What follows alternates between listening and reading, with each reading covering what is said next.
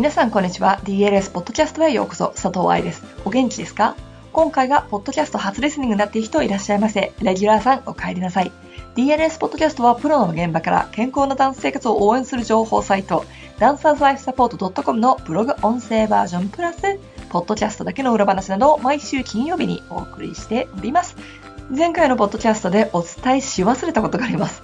オンタイムでポッドキャストを聞いてくださっている方はご存知のように1月の4日に申し込み争奪戦がありましたよね。教師のためのバレエ解剖講座グループ2の本当に少しの席を抜かして全てのセミナーが土曜日曜で定員に達してしまいました。このポッドキャストがオンエアされている時にはこのグループ2ももしかしたら全部埋まっちゃってる可能性もありますが、しまった見逃してたという人はぜひ hello@dancerslifesupport.com のメールアドレスにキャンセル待ちのメールをくださいね。そうしたら運がよくキャンセルが出る可能性もあるかもしれません。さて今日は足が太いからターンアウトができないという記事をピックアップしました。長いので早速本文に行っちゃいましょう。足が太いからターンアウトができない。こういう質問されると正直腹が立ちます。特に最近は摂食障害の子たちと関わっているし、私自身も太いからできないって何度も言われてきましたしが、よくこの質問が来るってことは先生方も先生方で悩んでるのでしょうから、ここで一気に答えることにします。昔 DLS がまだ新しい時に関節の動きを止める原因は4つほどあるという説明をしました。1つ目、骨と骨がぶつかってしまう。2つ目、関節の周りの靭帯が硬い。3つ目、骨と骨をつなぐ筋肉が硬く短い。4つ目、筋肉または脂肪がぶつかってしまう。確かにそうなんです。ただしターンアウトだけに関して言えば4つ目はほとんど関係なくなります。だってさ、股関節の動きを考えてみてよ。ターンアウトしてるって骨盤のソケットの中で大腿骨が回るんだよね。膝みたいにグランプリしたらハムストリングとふくらはぎがぶつかっちゃうとかじゃないんだもの。特に足を外に回すのだから、太い太ももは外に回されるイコール邪魔じゃないとこに行くわけさ。だからここで足が太いから彼女はターンアウトができないのに言うのは言い訳です。内ももの方がぶつかるところまで回せてたらターンアウト出てんじゃん。ターンアウトができるイコール5番ポジションが入れられるではない。多分先生方が言いたかったのは5番ポジションにしっかりと縛らないということだと思われます。だけどさ、足が太かったら実は5番ポジションちゃんと締まるんですよ。だってお肉たちが先にぶつかるからタイトな5番ポジションにする前に両足が締まったように見えるんですもの。わかります？確かに右足前の5番ポジションで右足の小指と左足の親指はぶつからないかもしれないけど、そこまでちゃんとできてる子って特に動きの中でね、ほとんどいないって考えたらさ、足の太い彼女だけ特殊なわけじゃないでしょ。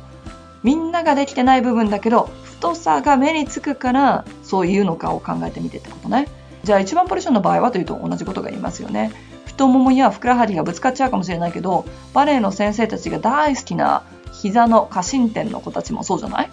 だから足の太い子だけ特殊な問題じゃないでしょ。足の形によってそうなる子がいるってことだからね。太いだけじゃなくってさ。そしてここで問題になってくるのはしっかりとポジションにならないってやつね。しっかりってどういうこと？膝が伸び骨盤が正しい位置にあるままでポジションを作ることができる。足首がローインせず股関節から足全体を外旋している。足と足の隙間が開かずしっかりと閉じられている。もしこれがしっかりと作られたポジションだとしたらさ、太い足が原因なのか他に直さなきゃいけないことがあるのかっていうのが分かってくるんじゃないでしょうか。体の細い子がやってたら骨盤持ち上げてと注意するところを足が太いという見た目だけで太いからできないとさじを投げてたら指導者失格じゃないでしょうか。原因をしっかりと追求することイコール指導すること。別にここでは難しい解剖学や怪我のリハビリをお話ししていません。基本的なバレエのステップをお話ししてます。股関節のターンアウトではお肉がぶつかる動きはほとんどない。ぶつかるとこまで回せたら嬉しいのよっていうのが前提で、足のポジションがしっかりと入らない理由を研究する。このような部分はバレエを指導する上で必要最低限な知識です。足が太いから5番ポジションに入らないと言われた子はどういう行動に出ると思います？悲しい。細くならなくっちゃと思って摂食障害になる。足が太いからできないんだとバレエをやめる。できないのは体のせいなのねと体を正しく使う努力をやめる。ほら、ポジティブな部分って全然ない気がするんだけど、逆に正しい知識を教えてあげたらどうなるでしょう。外旋ロッキンを使ってターンアウトします。ああ、お尻に無駄な力を入れてギュギュとターンアウトしてたんだ。つまり大臀筋の使用が少なくなりサイズが小さくなるかもしれませんよね。ターンアウトを妨げる大腿筋膜腸筋を伸ばして使いましょうイコール骨盤を正しく持ち上げて使えるようになりましょうってことだから、大腿骨の周りの筋肉を無理に使わなくて済むようになるので、足のラインもスッキリします。足が揃っててもポジションで立っているときは内転筋を意識して常に使いましょう。ですね、使う筋肉量が増えるってことプラス足のラインも綺麗になりますよね。内側が使えるようになるってことだからさ。でもって本当に原因が 100% 太さのせいであったとしたならば、そしてそれが 100% 確実に分かった時だけどうして太くなっちゃったのかを考えていく必要があります。ターンアウトの筋肉が使えないということは骨盤が安定しないということなので、ということは安定させる深部の筋肉たちがうまく働かず、表面の筋肉ばかりを使っちゃってるっていうテクニック、筋力的な問題から、もしかしたらそのような指導をしてきちゃったのか、そのような筋肉が感じられやすいレッスンプランを作っちゃったのか、そのような筋肉を育てるようなバレリーナの卵のレッスン、つまり難易度が高すぎるレッスンで小さい時に変な癖をつけちゃったのかというような指導方針を見直し、レッスン中に飲む水の量、食事の質が悪い、家庭環境の見直しまで、食べる量を減らしなさいという前に調べなければいけないことはたくさんあります。私ね、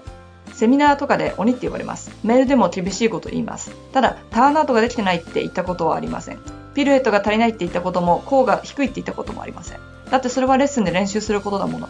順番を間違えたら怒ります。昨日言われたことを注意できてなかったら怒ります。理由もなく途中でエクササイズを諦めたら怒ります。もちろんできるようになったステップが気の緩みでできない場合は起こります。ただね、やり方を指導せずに何かをやりなさいという指導は非常だと思います。一度も泳いだことがない子に息継ぎやクロールの方法を指導せず 25m 泳ぎなさいって言いますか？ 1 キロさえ走ったことがない子に長距離の練習や説明をせずマラソンに出場しなさいって言いますか？英語のわからない子に英語の授業なしでシェイクスピアの原文を読んで感想文書きなさいって言いますか？ターンアウトが何かを指導せずターンアウトができないって言いますか？いかがでしたか？教師向けの厳しい記事だったよね。だけど頭の中で諦めてるダンサーがいるのも事実ですから、しっかりと聞いてください。自分でできると思ったこと、できないと思ったこと、どちらも正解になります。解剖学はそういう知識になりますから、勉強しておくと得ですよ。特に今現役で踊ってる子たちだってそうですからね。解剖学が体のルールだとしたら、知らずに踊ってる人はルール知らずにスポーツしてるようなもんですよ。なんちゃってバレエにしかなりませんからね、考えておいて。ということで、また来週ポッドキャストで勉強していきましょう。ハッピーダンシング、佐藤愛でした。